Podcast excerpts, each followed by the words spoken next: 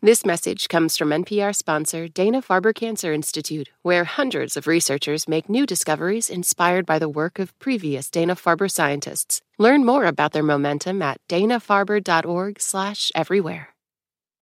A warning before we get started. This episode contains homophobic language and a description of suicide.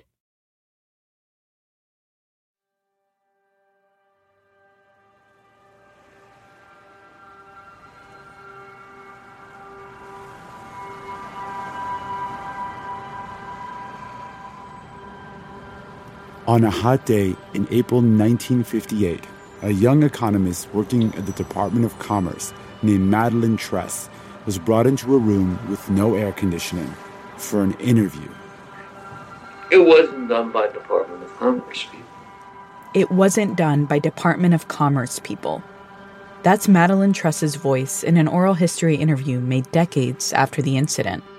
She had incredible credentials. She went to NYU. She'd spent some time at the London School of Economics. She'd worked really hard to get this job as an economist. You know, so she's beginning this career in government service. Madeleine was wearing a pale blue suit and high heels the day of the interview.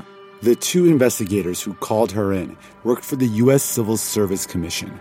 They turned on a tape recorder. They began by saying, Ms. Tress, your voluntary appearance here today has been requested in order to afford you an opportunity to answer questions concerning information which has been received by the U.S. Civil Service Commission. She's asked to swear an oath. And she realizes this is much more serious than she anticipated. She asks if she can have an attorney, and they say no, she can't. It's a very scary experience. You should What, the interview? the interview. The first questions were basic name, address, date of birth. And then, out of nowhere, one investigator asked, Ms. Tress, the commission has information that you weren't admitted homosexual. What comment do you wish to make regarding this matter?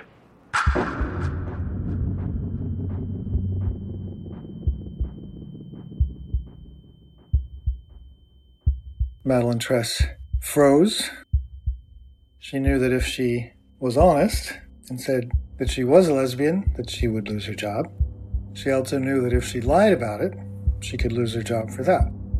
So she said she wasn't going to answer any questions. But the agents went on asking more questions, intimate questions. Like sort of what you do in bed kind of thing. What do you do in bed? And that's a little intimidating. Like I didn't really feel it was their business. They asked if she had ever been to the Redskins Lounge, which was a local gay bar in DC. They also asked her about some of her friends. And so they'd ask, Do you know John Smith? Do you know blah blah? And they kept asking me more names. There are mostly gay people? That All gay people. Yeah. And the questions just kept coming. But little did she know, they kind of already knew the answers. Madeleine Tress was born November 27th, 1932 in Brooklyn, New York. She was admitted to George Washington University in September 1950. Madeleine occupied a third floor apartment at 2007 H Street Northwest for a period. The government had actually been compiling a report on Madeleine. They'd spoken to anyone who knew her friends, classmates, teachers. She's an ambitious, honest, and responsible girl. She seems to get along well with all people. She was young and sat around in blue jeans a lot. She did not like Washington because of the segregation here. Parties that we've attended, she would drink an occasional beer. She was very mannish. She dressed and parted her hair like men. I understand that she dressed as a man for about six months. She speaks in a low monotone bass voice. I have seen her wear tailored suits and a short lesbian type haircut. She struck me as being a harder looking dame as I've ever seen. I've been told she's a lesbian.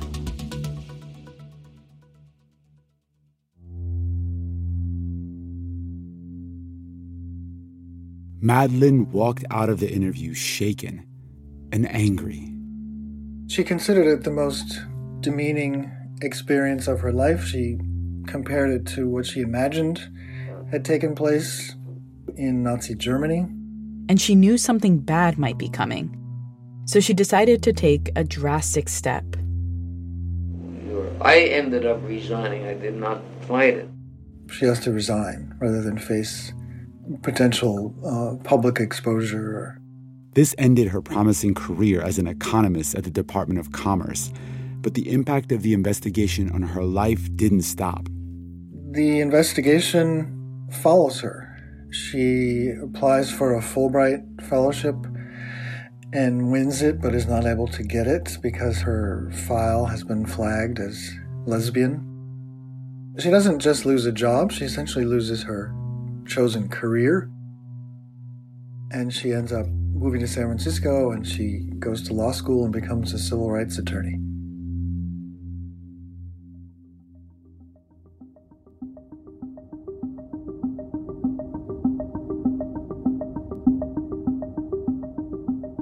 Madeleine's experience was not unique. She was one of thousands of victims of a purge of gay and lesbian people ordered at the highest levels of the U.S. government, a program spurred by a panic that destroyed careers and lives and lasted for over 40 years. Today, it's known as the Lavender Scare. You know, it's talked about usually during Pride Month, and it's talked about as a piece of LGBT history. But it's not just a piece of LGBT history, right? It's a piece of American history. The Lavender Scare happened at the same time as the Red Scare, the Cold War period when thousands of Americans were accused of having ties with communism and the Soviet Union. But the Lavender Scare was also about domestic partisan politics. Publicly demonizing gay and lesbian people was a way of trying to win votes to take power. This was an era where the rights and lives of LGBTQ people were used like a political football. It was the start of a pattern in American society that we're watching play out even today. It impacted elections and presidential elections, and it's often not seen in that context. And a quick note in this episode, we'll mostly be using the terms gay, lesbian, and homosexual when referring to people. We're doing this for historical accuracy because those were the terms used by most people to self identify and by the US government. Okay, so in this episode, we're going to look back at one of the darkest chapters in American history. We'll meet the people who started the Lavender Scare, the many who kept it going, and a man who fought for decades to end it.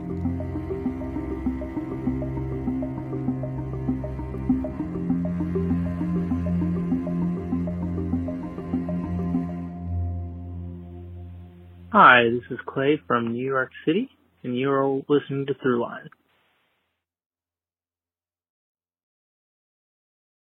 Support for NPR and the following message come from FX's The Veil, starring Elisabeth Moss. FX's The Veil is an international spy thriller that follows two women as they play a deadly game of truth and lies on the road from Istanbul to Paris and London. One woman has a secret, and the other has a mission to reveal it before thousands of lives are lost. FX's The Veil, now streaming only on Hulu.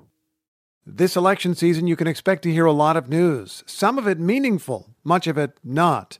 Give the Up First podcast 15 minutes, sometimes a little less, and we'll help you sort it out what's going on around the world and at home. Three stories, 15 minutes, up first every day. Listen every morning wherever you get your podcasts. Part 1 The Birth of a Panic.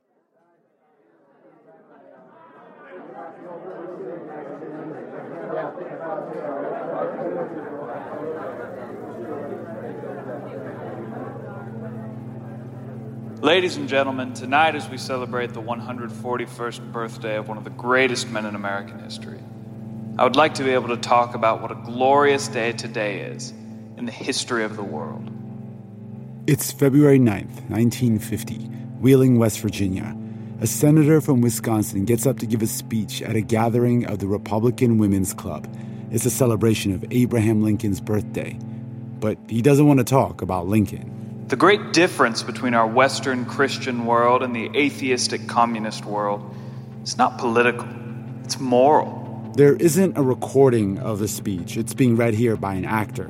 but it is fire and brimstone, apocalyptic, a call to action. Today we are engaged in a final, all out battle between communistic atheism and Christianity. The modern champions of communism have selected this as the time. And ladies and gentlemen, the chips are down. They are truly down. The senator works the crowd into a patriotic fervor. Then he stops speaking in broad terms and gets specific. Very specific. I have here in my hand a list of 205. A list of names that were made known to the Secretary of State as being members of the Communist Party, and who nevertheless are still working and shaping policy in the State Department. The senator from Wisconsin was named Joseph McCarthy, and that list, which he showed to no one, may as well have been a bomb. The reason why we find ourselves in a position of impotency is not because our only powerful potential enemy has sent men to invade our shores, but rather because of the traitorous actions of those who have been treated so well by this nation.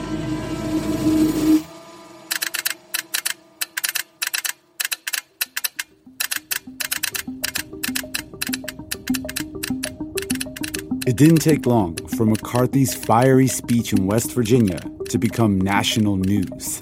It's the moment when Joseph McCarthy goes from being a kind of unknown junior senator from Wisconsin that nobody paid much attention to to this sort of media star. This is David K. Johnson. I'm a professor in the history department at the University of South Florida. He also wrote the definitive book on this history. It's called The Lavender Scare The Cold War Persecution of Gays and Lesbians in the Federal Government. And he says this speech came to define Joseph McCarthy and that moment in American history. We call the period the McCarthy era now because of, because of him. Joseph McCarthy was 41 at the time of the speech, serving his first term in the Senate. And suddenly, people all across the country knew his name. He was a Marine, a veteran of World War II, a tough, hard nosed politician who was not known for making friends across the aisle. He drank a lot and sometimes resorted to violence. He was once accused of assaulting a reporter, and he was a fanatical anti communist. So when he presented this list in his speech and the entire country heard about it, naturally, the next question was who's on the list? The press and, and eventually, you know, his colleagues in Congress wanted to see the list. A few weeks later, on the floor of the U.S. Senate, McCarthy gave another speech where he started to spell out the details. It turns out there weren't 205 people because the number kept changing, and they also all weren't card carrying communists. And there was another key detail from the list that was confirmed by a State Department official later. And it turned out that several on this list were actually homosexuals that had been removed from the State Department because they considered them to be security risks. That's really the, the origin of the Lavender Scare.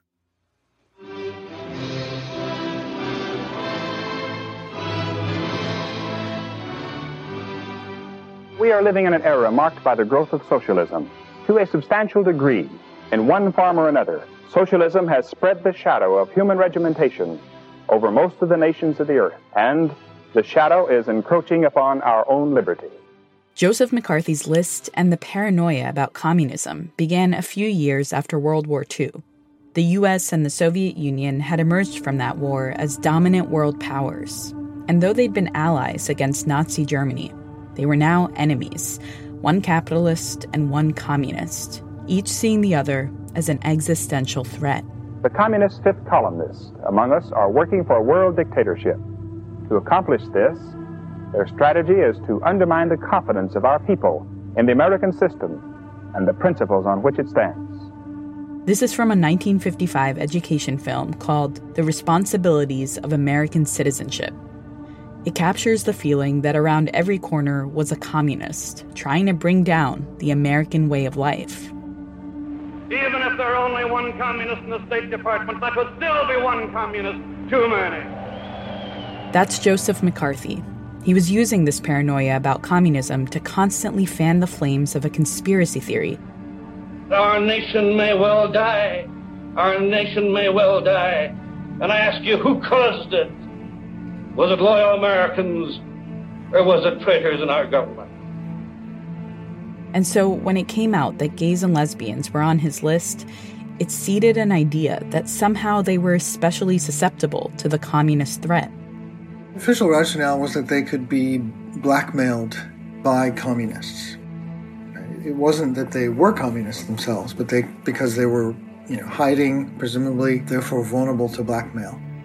In other words, the thinking was that gay and lesbian government workers would be easy targets for Soviet spies because they didn't want to be outed. Now, that alone played on US cultural homophobia, the assumption that being outed would be worse than committing treason. But that wasn't where the rationale ended. There were lots of other ways in which communists and homosexuals were kind of conflated. They're both groups that are considered psychologically disturbed, you know, evidence of some sort of mental weakness. In fact, in 1952, the Diagnostic and Statistical Manual of Mental Disorders, or DSM, the American Psychiatric Association's defining publication, listed homosexuality as a mental illness. Because no sane person would be a communist, and no sane person would, you know, be attracted to members of the same sex. Right? There's something wrong with these people. Joseph McCarthy said that too. He said, "You'll find that any active communist is is twisted mentally or physically in some way," which was a way to to draw a connection between the two groups. In retrospect, that association between communism and homosexuality that's made at that moment is completely bizarre, really. I mean, it's illogical. This is Margot Canaday. She's a history professor at Princeton who teaches about gender and sexuality, and she's author of the book Queer Career Sexuality and Work in Modern America. It's spoken enough that it becomes a sort of natural kind of connection. There's a sort of natural assertion that's made that you know then it becomes sort of okay we think about communism and homosexuality together mccarthy's list and the paranoia around communism during the start of the cold war were the flints that sparked the lavender scare. But the homophobia it struck against had hardened over decades. I think in retrospect it seems like a switch that is suddenly flipped. But it is actually something that is building over a period of time. I would say it, it's not the case that gay people are new to state officials, but World War II does make them visible in a different way. People talk about, certainly in Washington and a lot of other major cities, a, a period of kind of openness and visibility for the gay community, particularly during World War II. World War II was a transformational event in American history Almost the entire country had to suddenly focus on fighting a war overseas. Millions of people entered the armed forces or industries supporting the armed forces. The sudden change made space for all kinds of new openness, and this was true for gay and lesbian people too. Men and women being taken out of their small towns, they're brought into major cities, some of them are sent overseas, they're put into same sex environments. and they are able to find other people like themselves. There are, you know, gay bars that are flourishing in Washington and New York and San Francisco and these ports where the soldiers are, you know, moving through.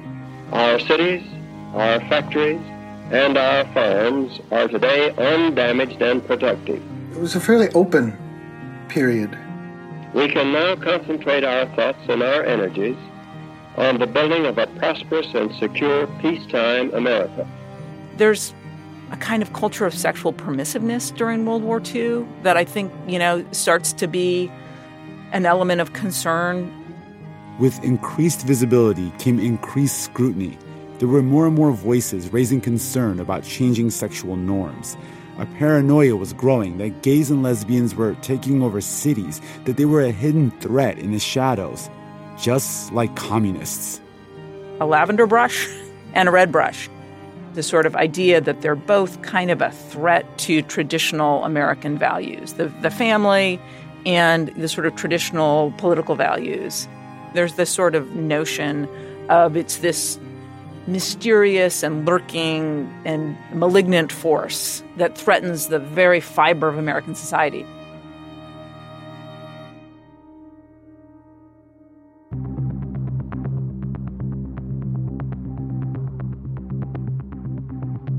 Most Americans are repelled by the mere notion of homosexuality.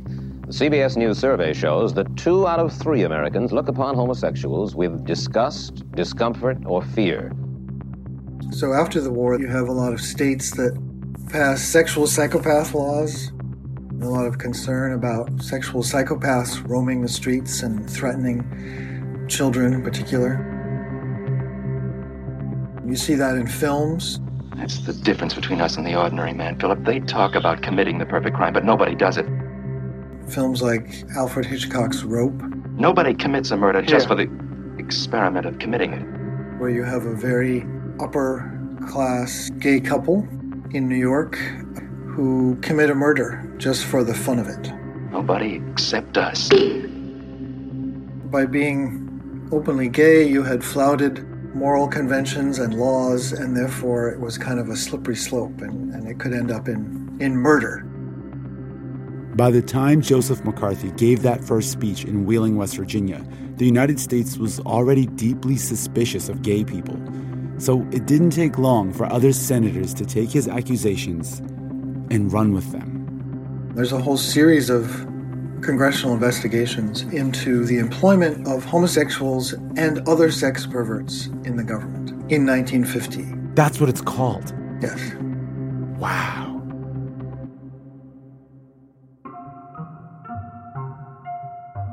One of those investigations, the biggest one, was called the Hoey Committee. It was bipartisan, and it set out to answer the following question Are there homosexuals in government agencies? And do they pose a threat to national security? This was a serious Senate investigation. They sent out questionnaires to 53 civilian departments and agencies in the government, plus all branches of the military, basically asking them how many gays and lesbians they had in their ranks. They tried to get actual names, you know, lists of names, wanted to compile a kind of master list of homosexual employees. They also called witnesses, psychiatrists, vice squad officers, members of the military. What effect do you think, generally, the practice of homosexuality has on the willpower and moral fiber of individuals? I think that is a hard question to answer, sir. Uh, I think that would vary in the individual as to his own willpower and moral fiber. Of course, certainly in our society, it would be a weakening in the moral fiber because we consider it wrong. There was almost no one who, who stood up to object to it. The Hoey Committee investigation went on for half a year, and on December 15th, 1950, a little over 10 months after McCarthy's speech in West Virginia, it released a report.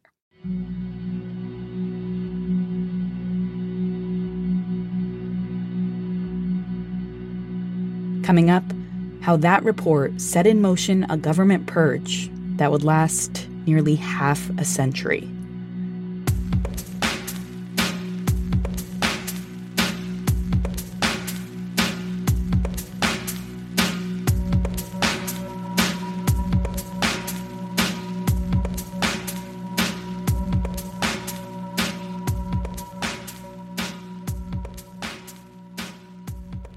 Hi, this is Denise Fisher from Germany. You are listening to Throughline from NPR. Thank you. We just want to take a moment to shout out our Throughline Plus subscribers. Thank you so much for your support. If you don't already know, subscribing to Throughline Plus means you get to listen to our show without any sponsor breaks. And you also get access to special bonus episodes where we take you behind the scenes, introduce you to our amazing producers, and tell you about how we make the show.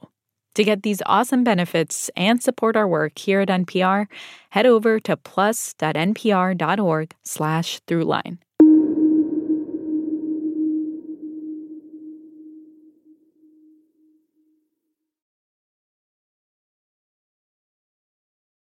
This message comes from NPR sponsor Hulu with Black Twitter, A People's History from Onyx Collective and Hulu. Directed by Prentice Penny, Black Twitter A People's History tells the story of how black voices found a new home online and blossomed into a force for change while laying down some hilarious tweets along the way. From the memes to the movements, see how this powerful community shapes culture, society, and politics. Black Twitter A People's History premieres May 9th, streaming on Hulu. This message comes from NPR sponsor Osea. Elevate your summer with Osea's bestsellers body care set. It's everything you need for radiant summer skin on the go, featuring travel sizes of Osea's clean, vegan, cruelty free, and climate neutral skincare, like their best selling Undaria algae body oil. Right now, you can get the bestsellers body care set, a $78 value, 33% off, and use code SUMMER to save an additional 10%. Go to OSEAMalibu.com, code SUMMER. What does it mean to be black in America? In NPR's Black Stories, Black Truths, a collection of stories as varied, nuanced, and dynamic as black experiences, you'll hear it means everything. Search NPR Black Stories, Black Truths wherever you get your podcasts.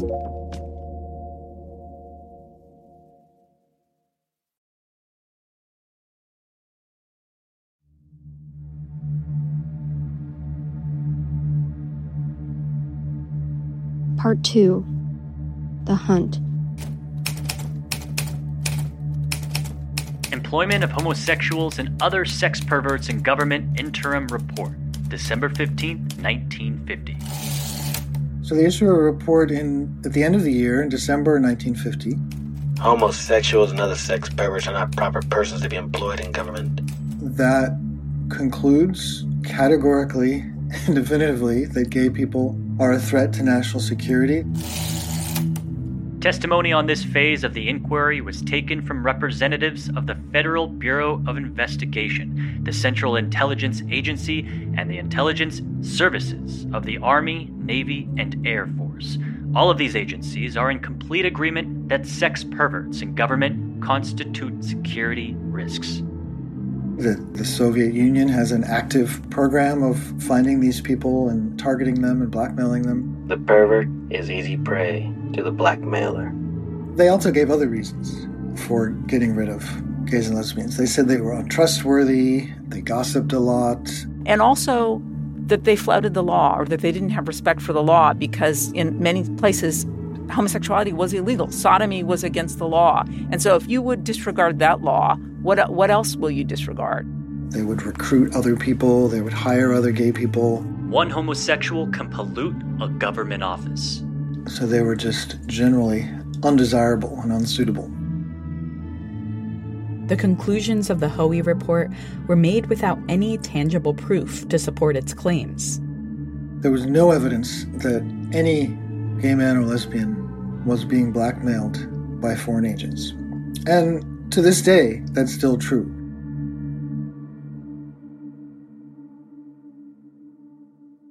But it wasn't long before more politicians, beyond just Senator McCarthy, took up the cause. Ike for president, Ike for president, Ike for president, Ike for president. You like Ike, I like Ike, everybody likes Ike for president. Hang out the banner, beat the drum, we'll take Ike to Washington. In 1952, war hero General Dwight D. Eisenhower ran for president on the Republican ticket with Richard Nixon as his running mate. General, how would you clean up the mess in Washington? My answer? It's not a one agency mess, or even a one department mess. It's a top to bottom mess. And I promise we will clean it up from top to bottom. After 20 years of Democratic presidents, they were desperate for a GOP victory and open to any strategy that would give them an advantage. The Republicans' campaign slogan in 1952 is let's clean house, right? Let's get rid of all of these undesirables who have infiltrated the federal government. And it's a vague enough term. I am proud of the millions of fine, good, honest, decent, loyal people that work for the federal government. And I say that the best thing that can be done for them is to kick out the crooks and the others that have besmirched their reputations in Washington, D.C., and that's what we're going to do. So that includes communists, it includes sex perverts, and you know any other undesirable that you want to talk about. And when Eisenhower won the presidency, he and his vice president quickly delivered on their campaign promises. Whereas the interests of the national security require that all persons privileged to be employed in the departments and agencies of the government shall be reliable, trustworthy, of good conduct and character, and of complete, unswerving loyalty to the United States. Within months of taking office, President Eisenhower signed Executive Order 10450, which explicitly states that the people who engage in so called sexual perversion can't serve in any branches of the government. The order also barred anyone deemed especially susceptible to blackmail. So Eisenhower's executive order takes what had been this kind of political issue begun by McCarthy on, on Capitol Hill and makes it federal government policy. So affects not only all civil servants in the federal government, which is then the nation's largest employer, but also anyone who has a security clearance with the federal government. Every civil servant is subject to security investigation. Washington had become a place of suspicion and fear. Something about Miss X pushes me away. Some women sought to dress more femininely. He has a feminine complexion, a peculiar girlish walk. Male colleagues avoided each other and paraded their wives. A deep voice, an unusual face for a woman, not at all feminine. Did you see what she's wearing? I don't know. And like a scene straight out of George Orwell's 1984, Coworkers started to watch each other and report one another to the FBI and department heads of security. There's one case I found where a woman in the State Department, she just suspected that maybe her boss was a lesbian.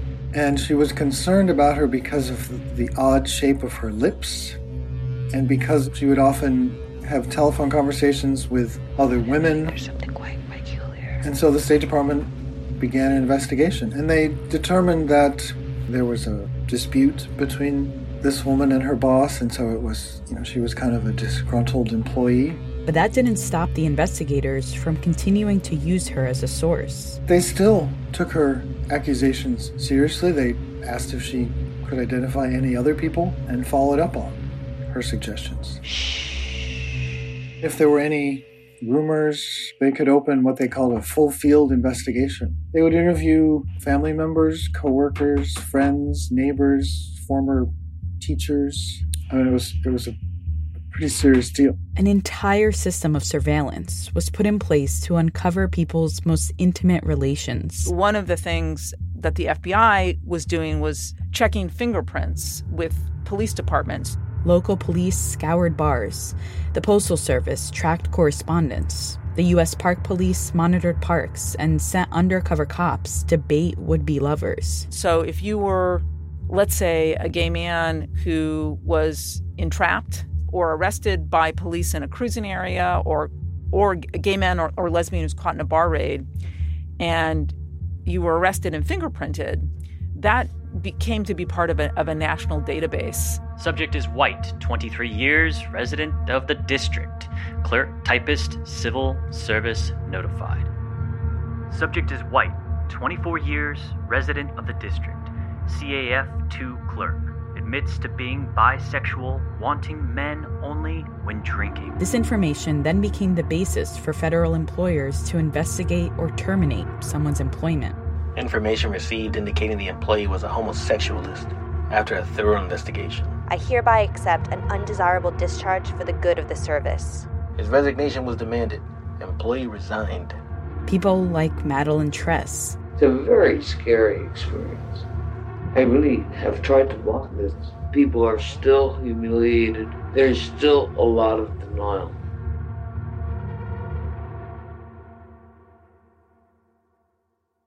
Most people didn't challenge their dismissals. They just stopped showing up to work one day. It was a pain and fear suffered in silence.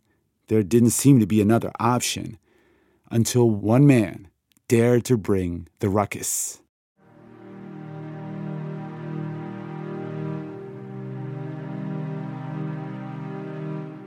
We are seeking our human dignity our equality and our acceptance as the homosexuals that we are and have a right to be.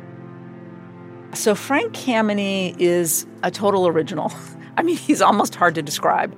I have never sought to adjust myself to society, but with considerable success, I've sought to adjust society to me. He was so unconventional and such an iconoclast and such a maverick. And he just had a very strong sense that he had been wronged and it wasn't acceptable. Frank Kameny didn't set out to become one of the country's first gay activists. From an early age, his eyes were fixed on the sky, gazing at the stars above with his telescope.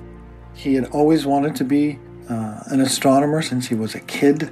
And he made that dream a reality. He got his PhD in astronomy from Harvard in 1956, the year before Sputnik would kickstart the space race. Dr. Kameny.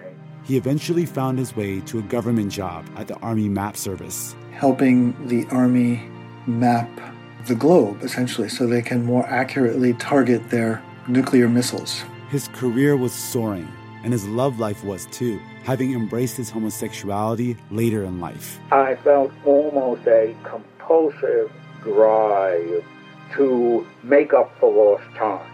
And then it all came crashing down.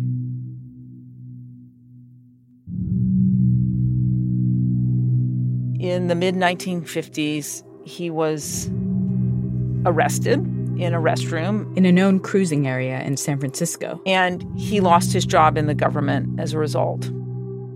But from the very beginning, Frank never conceded. He's brought into a room and, and asked, The civil service has information that you are a homosexual. What comment do you care to make? And as a fairly nerdy scientist, he didn't understand, like, why do you care about my sex life?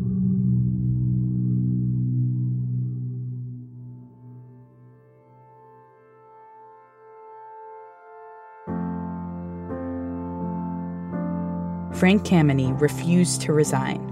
Even when his security clearance was removed and he was ultimately dismissed, he continued to fight. He appeals it administratively.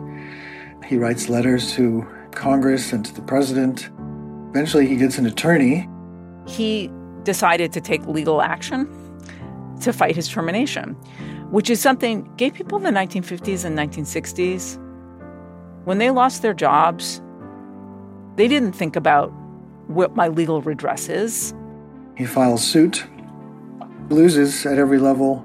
He makes an appeal to the Supreme Court, which deny they don't even want to hear it, the case. Despite all these setbacks, Kameny started to change the narrative. In his appeal to the U.S. Supreme Court, he says this is not really about national security. You know, I'm not a threat to national security. This is not really about you know, morality or my, or my private life. He says this is about civil rights, that I'm being discriminated against just as religious and racial minorities are. I'm being treated as a second class citizen. Kameny made the case that sexuality is a civil rights issue years before Stonewall or the gay liberation movement. It was a big deal, and while it didn't change anything for his case, Kameny, you know, I think just by temperament was a fighter. And so he mobilized initially to fight his own termination and the denial of his own security clearance. And when those things failed, then to fight other people's. He goes on to co found a chapter of the Mattachine Society, which becomes the first gay rights organization in Washington, D.C. And by 1965, they're actually picketing in front of the White House.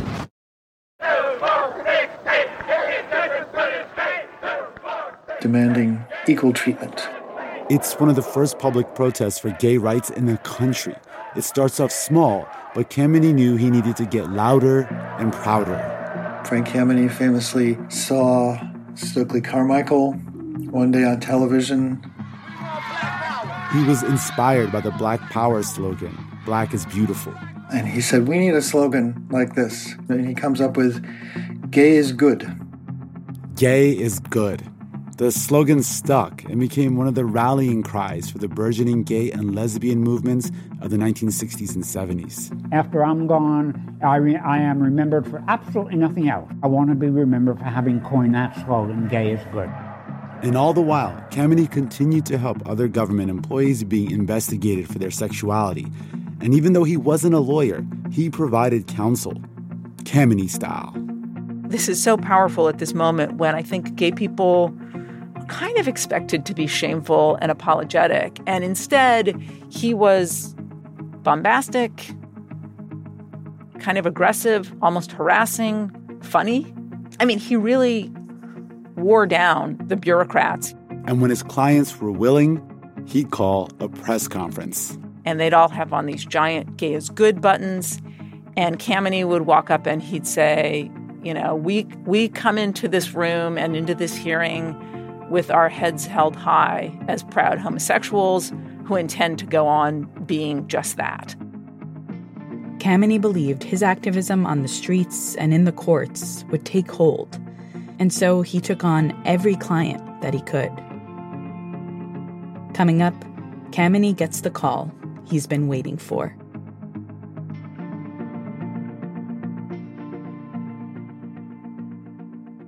Is Sam Yamasta calling from Palo Alto, California, and you're listening to Throughline from NPR.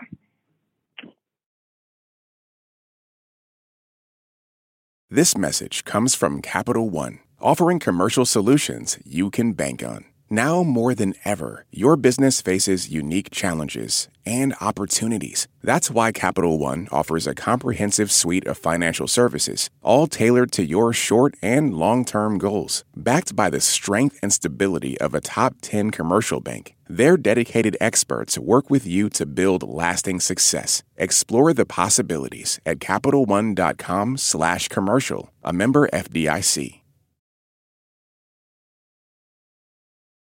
Part 3 The Scare Falls.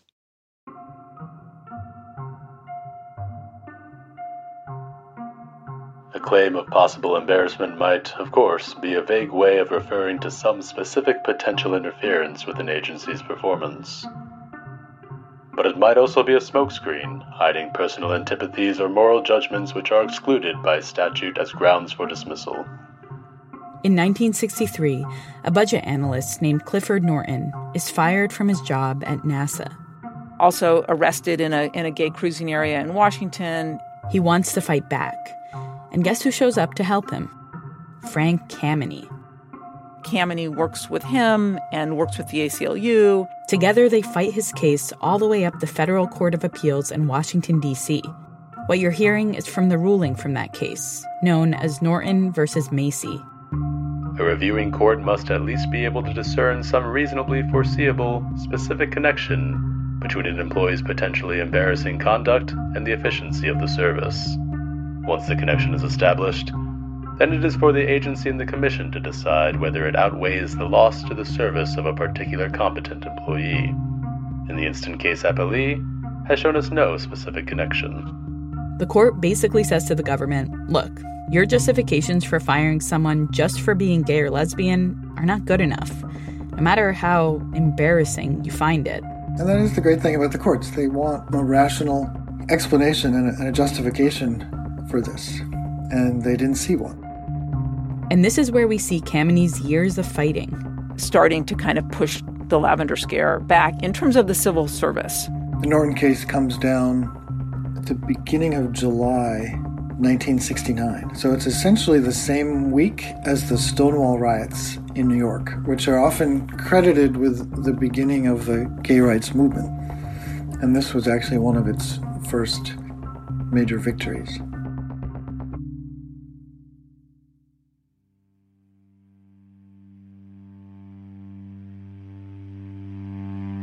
On July 3, 1975, six years after the Norton ruling, Frank Kameny received a phone call from the chief counsel of the Civil Service Commission. He told them that they would be issuing new regulations that didn't specifically bar homosexuals from employment in the government.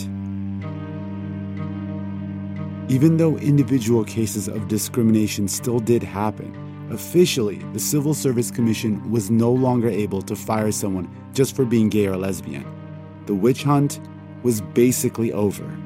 It lingers, though. The lavender scare lingers for another, basically for another 20 years. because the ban continues in the security agencies. So NSA, FBI, CIA. The Foreign Service, they continue to discriminate against gay people. You know, the security clearance issue, which again is based on this notion that gay people are blackmailable, that they're not trustworthy, that they don't have good judgment, that remains an issue.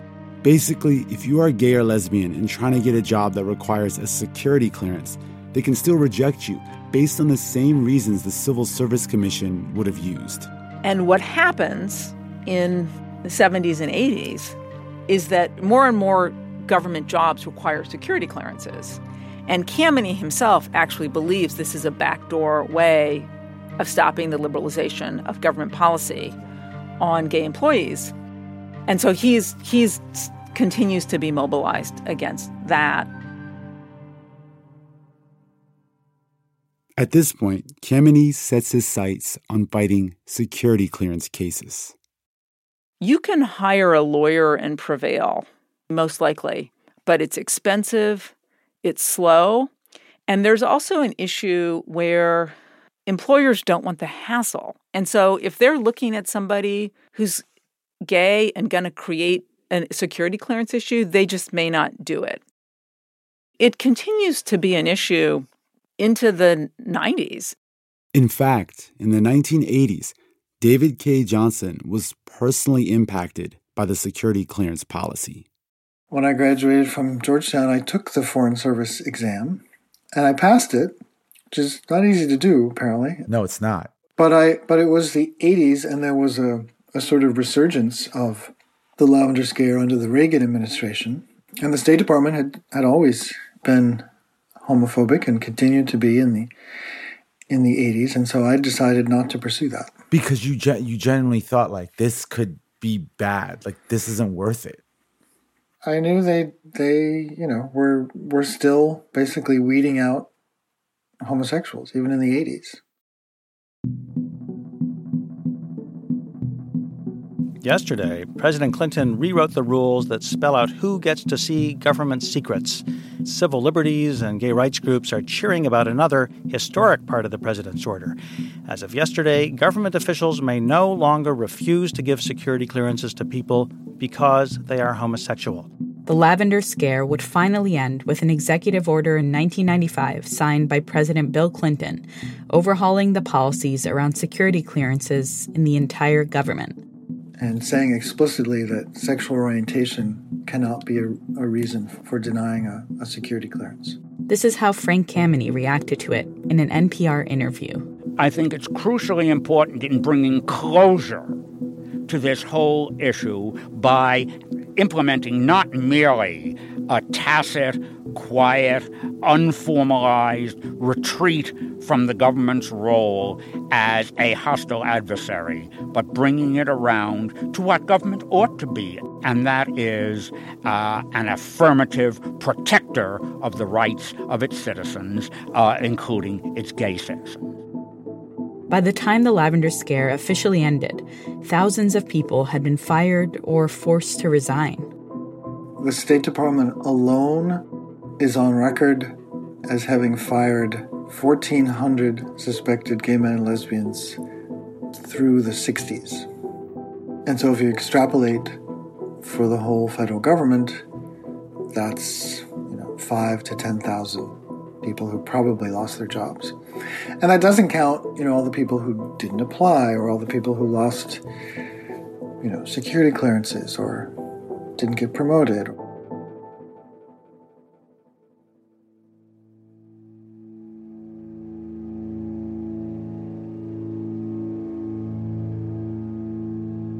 It's also important to take in that this was not just about a job. People's entire lives were devastated by the Lavender Scare.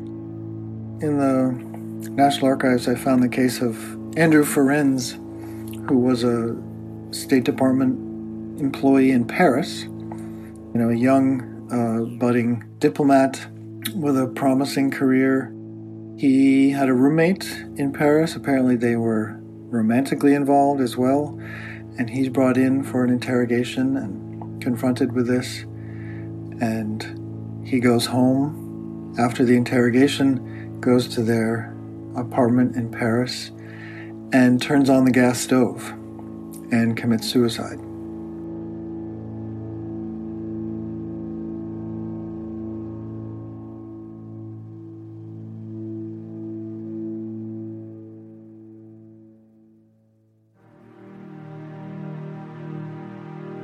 Even after the lavender scare ended, Frank Kameny continued advocating for LGBTQ people who experienced discrimination, even though it cost him personally.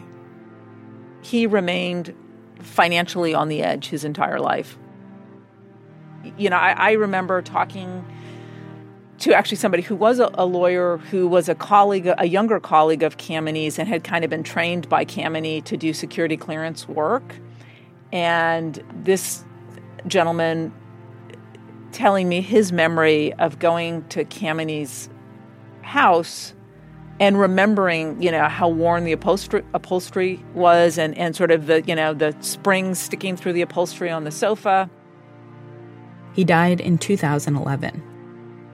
So we have moved ahead over the last almost exactly half a century um, from uh, the depths of ignominy to, uh, well, we have a way to go yet. But this was from one of his last public speaking engagements. I mean, a meeting like this in a government building would have been inconceivable.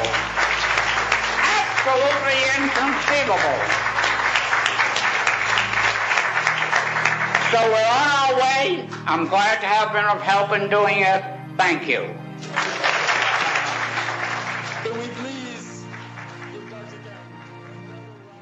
Madeleine Tress, the economist whose career was ruined by the lavender scare, would go on to become an activist and employment attorney who represented dozens of gay and lesbian people who were discriminated against. She died in 2009. Oh, and Joseph McCarthy, he died in 1957, never seeing the end of the Cold War or Lavender Scare.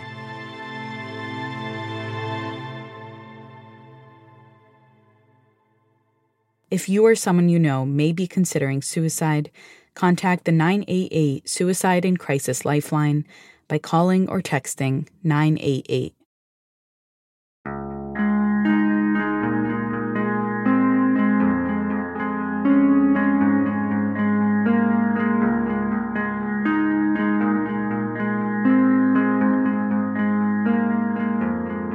That's it for this week's show. I'm Rand Abdel Fattah. I'm Ramtin Arablouei, and you've been listening to Throughline from NPR. This episode was produced by me. And me, and Lawrence Wu. Julie Kane. Anya Steinberg. Yolanda Sangweni. Casey Miner. Christina Kim. Devin Katayama. Sasha Crawford Holland. Fact checking for this episode was done by Kevin Vogel, and it was mixed by Robert Rodriguez. Music was composed by Ramtin and his band Drop Electric, which includes Anya Mizani, Navid Marvi, Sho Fujiwara. Also thanks to Tara Neal, Micah Ratner, Johannes Sturgi, Will Chase, Susie Cummings, Ida Porasad, and Anya Grundman. Thank you to Austin Horn, Alex Bierman, Anya Steinberg, Devin Katayama, Casey Miner, Julie Kane, Lawrence Wu, Michael Albagrenga, Sarina Divina Gracia, and Christina Kim for their voiceover work. And as always, if you have an idea or like something you heard on the show, please write us at throughline at npr.org. Thanks for listening.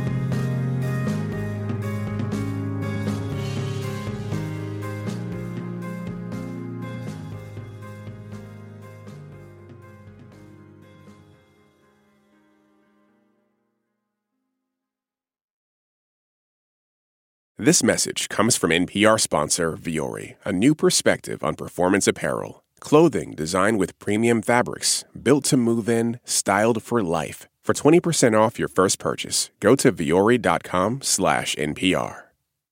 Support for NPR and the following message come from IXL Learning. IXL Learning uses advanced algorithms to give the right help to each kid no matter the age or personality. Get an exclusive 20% off IXL membership when you sign up today at IXL.com/NPR. Last year, over 20,000 people joined the Body Electric study to change their sedentary, screen filled lives. And guess what? We saw amazing effects. Now you can try NPR's Body Electric Challenge yourself. Listen to updated and new episodes wherever you get your podcasts.